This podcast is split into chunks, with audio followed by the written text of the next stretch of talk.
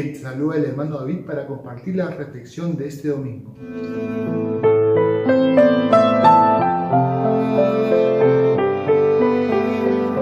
Paz y bien, hermanos.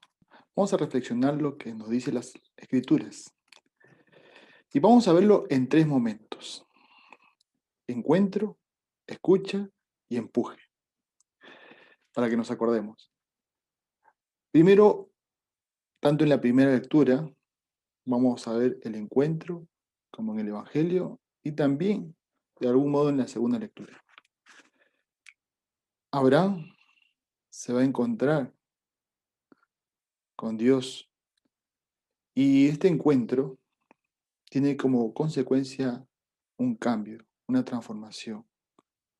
Abraham va a ir a ofrecer un sacrificio que Dios le pide, sacrificar a su hijo. A cambio, Dios va a probar su fe y le va a dar como recompensa Padre de muchas naciones. En la segunda lectura vemos el encuentro o consecuencia del encuentro de San Pablo, en la cual después va a decir, si Dios con nosotros, ¿quién contra nosotros? Y en el Evangelio vemos que llama a Pedro, Santiago y a Juan para que puedan ver su transfiguración de Jesús. Y aquí también vemos otro encuentro que nos invita también a transfigurarnos como Jesús, a ser como Jesús. En la vida necesitamos encuentros, encuentros con Jesús. La pregunta es, ¿estás teniendo encuentros con Jesús? ¿Te encuentras con Dios? ¿O no hay tiempo para eso? tiempo de cuarema es tiempo para encontrarnos con mayor razón con Jesús.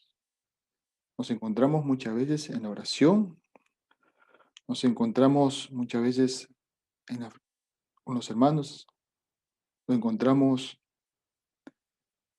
eh, en los retiros, jornadas. Hay que cultivar estos encuentros y si es más constante, mejor estos encuentros. Pero el encuentro por excelencia lo encontramos en la Eucaristía.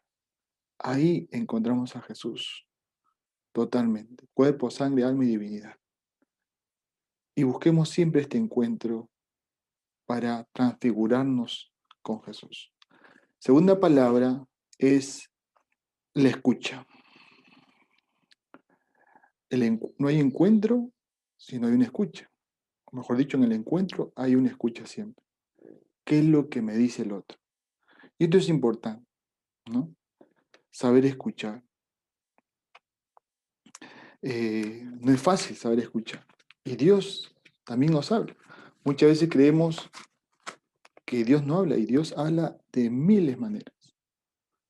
Hay una frase que dice, Dios no nos habla directamente, pero todo nos habla de Dios. Es decir, saber escuchar a Dios. Lo escuchamos en la oración, en nuestro corazón, lo escuchamos en su palabra, lo escuchamos también en el contexto, con lo que está pasando en nuestro alrededor. En este momento, en esta pandemia, también nos habla.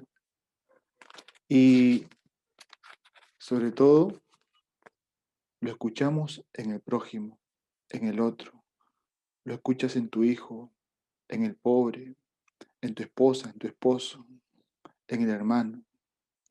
Saber escuchar a Dios es un don, es una gracia. Y hay que pedir, saber escuchar, porque Dios definitivamente nos habla.